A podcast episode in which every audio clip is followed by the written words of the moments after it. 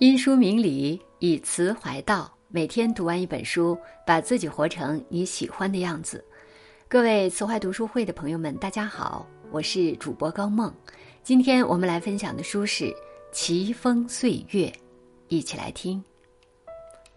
知乎上有人问：有哪些让你浑身颤抖、无法自拔、庆幸读到的好书呢？有网友强推《奇峰岁月》。美国作家罗伯特·麦卡蒙。以自己的故乡小镇和童年回忆为蓝本，创作了这本特别的小说。说它特别，是因为小说开篇就是一起残忍的谋杀案。当读者抱着悬疑推理的心态读下去，却发现它同时讲述了一个孩子心中充满魔幻色彩的童年岁月。长出翅膀飞翔的小伙伴，湖里的怪兽，马戏团的恐龙。一百零六岁的女巫和若隐若现的鬼魂等等元素，无数读者被书中诗意的语言、栩栩如生的人物以及欢笑泪水交织的故事打动，给出了很高的评价。这本书入选了美国中学文学教材，获得了一九九二年世界奇幻奖史铎克奖双料冠军，是亚马逊书店史上评价最高的全五星作品。接下来，让我们一起走进书中，读读作者笔下的童年岁月。经历磨难是长大的必修课。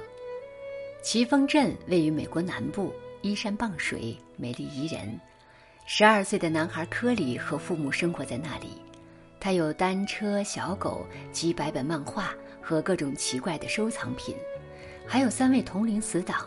平时上学、读书、看电影、露营、运动，日子丰富多彩。可惜童年时光不只有满满的幸福，也会面临种种磨难。科里住到死党本家，意外地撞见本的爸爸酗酒后发疯，恶毒辱骂老婆孩子，还差点动手。小小年纪，他就见识了家暴的可怕。后来，科里和死党们去打棒球，惨遭镇上坏小子兄弟的欺负，他们被打得鼻青脸肿。幸好过路人吓跑了霸凌者。在学校，科里也遇到了一个坏老师，常常遭受言语羞辱。他还猝不及防地遭遇了两次生死离别：心爱的小狗被车撞成重伤，死党戴维雷被走火的猎枪击中。他看着小狗和好友慢慢死去，却无能为力，泪流满面。一个人的小时候，往往在父母长辈的庇护下成长，很少直面风雨晦暗。可惜，童话里都会有大灰狼，何况真实的人生呢？再美好的童年，也难免会慢慢接触到世事残酷，生活艰辛。长大的旅程从来不会一帆风顺，总会经历种种磨难。科里承担了与年龄不相符的压力，也经受住了磨砺，快速成长起来。他贴心的安慰开导了本，对大人的世界有了更深的认识，和死党们拼命反击坏小子们的再次霸凌，吓得对方再也不敢来骚扰，坚决不给坏老师写悔过书。后来得知真相的父母找校长反映了情况，他开始思考友情、死亡、珍惜这些命题，签字同意小狗安乐死。成长的道路上会感受美好甜蜜，也会见识残酷阴暗，苦乐参半本就是人生底色。有本书写过，生活不是童话。但却通过一系列磨砺来帮助我们获得智慧、勇气和信念，在磨难中锻炼心性，人能够更快地脱去幼稚，蜕变成熟起来。经历磨难，当是每个孩子长大的必修课。低效努力带不来富足生活。科里一家属于典型的美国小镇中产阶级，六十年代的美国足够富裕。科里的爸爸做送奶工，妈妈是全职主妇，一家人也能拥有小货车、带院子的楼房，家里电视、电话、冰箱、洗衣机等一应俱全。只是经济的窘迫已无声无息地逼近这个家庭。科里的爸爸每天很早起来开车去牧场领牛奶，挨家挨户送上门。他一天要送两趟牛奶，别人不肯干的活，他也愿意接，常常为了整理仓库忙得很晚。不管牧场要他做什么，他都做了，但仍然难逃后来被降薪解雇。原来隔壁镇上开了家大超市，出售一次性塑料瓶装牛奶，工业化生产给超市提供大量存货，还能低价促销。很多牧场的老客户都转去了超市。科里爸爸异常沮丧，他想不通自己任劳任怨为何落到如此下场。为了谋生，他陆续去了超市、仓库、加油站、五金行打短工。有人说得好。时代的潮流不夹杂一丝情感，滚滚向前，中间浪打沙淘了多少小人物，尘埃落在每个人身上都是一座山。固步自封、踟蹰不前，迟早会被时代抛弃。只有思考、探索、与时俱进，才能抓住时代的脉搏。幸好两年后，科里的爸爸终于意识到时代已经改变，得另谋前程。他携家搬去城市。进了可口可乐工厂上夜班，收入比送牛奶时多了两倍。后来还升职了夜班经理，乘上电梯的人哪怕一动不动，也比双脚爬高楼的人快得多。找准方向去努力，才更高效有价值。低效努力带不来富足生活。勇敢直面，才能走出情绪内耗。科里早起陪爸爸送奶。却撞见一辆汽车冲进湖里，爸爸跳进水里想救司机，惊恐地发现车里靠着一个惨白、赤裸、浑身伤痕、已被虐杀的男子，他无能为力，眼睁睁地看着汽车沉入漆黑湖底，自己还差点被淹死。父子俩报了警，警察费尽心力，既打捞不出陈车，也查不出死者身份。爸爸无法相信民风淳朴的镇上藏着邪恶杀人犯，他被死者的惨相刺激，心里受到很大创伤。他还觉得死者没能用基督教仪式安葬，连灵魂都不得安息。之后，他夜夜做噩梦，反复梦见汽车沉湖场景，死者伸手掐住他的手腕，呼喊着拉他一起没入黑暗。他被梦魇折磨，逐渐形销骨立。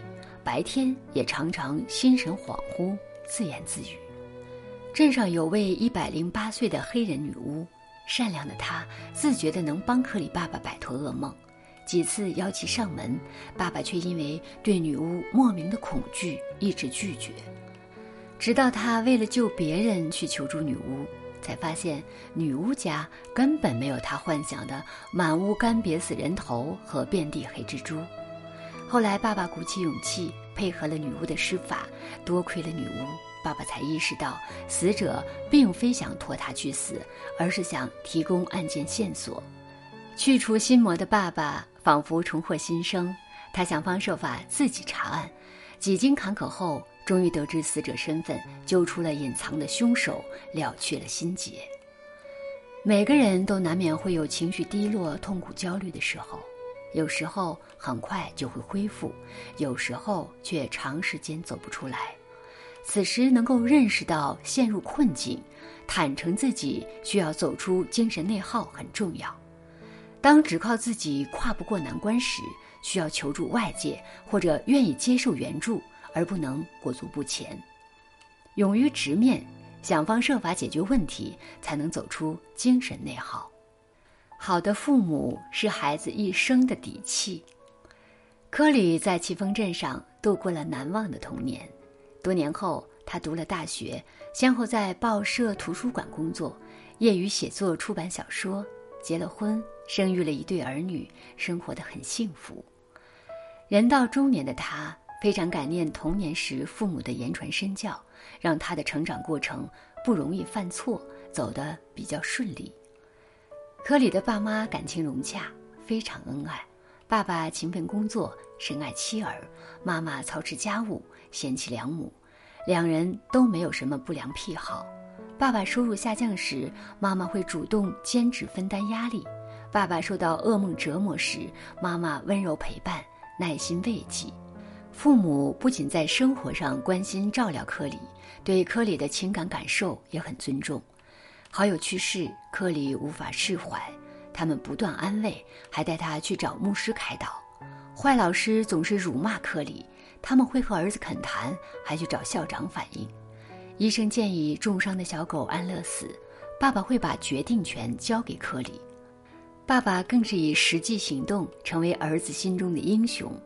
他在目击汽车沉湖的瞬间，立刻跳水救人；他在镇上警察需要人手对抗犯罪分子时，冒着生命危险带头参加。他不敢为了自己进女巫家，却为了救别人登门。他在儿子面临溺水危险时，奋不顾身援救，绝不放弃。当知道科里对写作感兴趣，爸妈就会全力鼓励支持他，为他的每个进步鼓掌喝彩。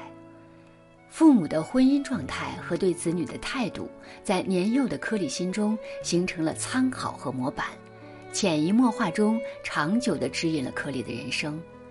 成年后的他更容易学会如何去爱一个人，践行婚姻中的责任和义务，自然更容易拥有幸福的婚姻家庭。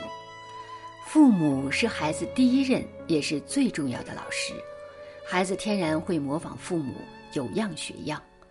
好的父母会身体力行，让孩子在耳濡目染中树立正确的三观，培养良好的习惯，而这些都会成为孩子应对未来人生的倚仗。好的父母会成为孩子一生的底气。一九九一年，科里携带妻儿返回奇峰镇探望故乡。人口净流出的小镇，早已一片荒芜，物是人非，只余下极少的居民。当年他认识的师友、亲朋邻居，几乎都已散落在天涯，亦或天人永隔，唯有闪烁着神秘迷人色彩的童年岁月，依然鲜活地铭刻在他的脑海中。很多人都是在故乡长大，后来远赴外地读书、工作、成家。一去经年，再重返儿时故乡，也许不少人有过科里的这般经历感受，能够体会到科里的心情。人到中年，几十年风雨人生已过，回首过去，总会有种种感慨唏嘘。感受到生活不易的成年人，多数会怀念单纯快乐的童年，怀念逝去的人和事，而那些不经意的童年过往。恰恰左右了我们的现在。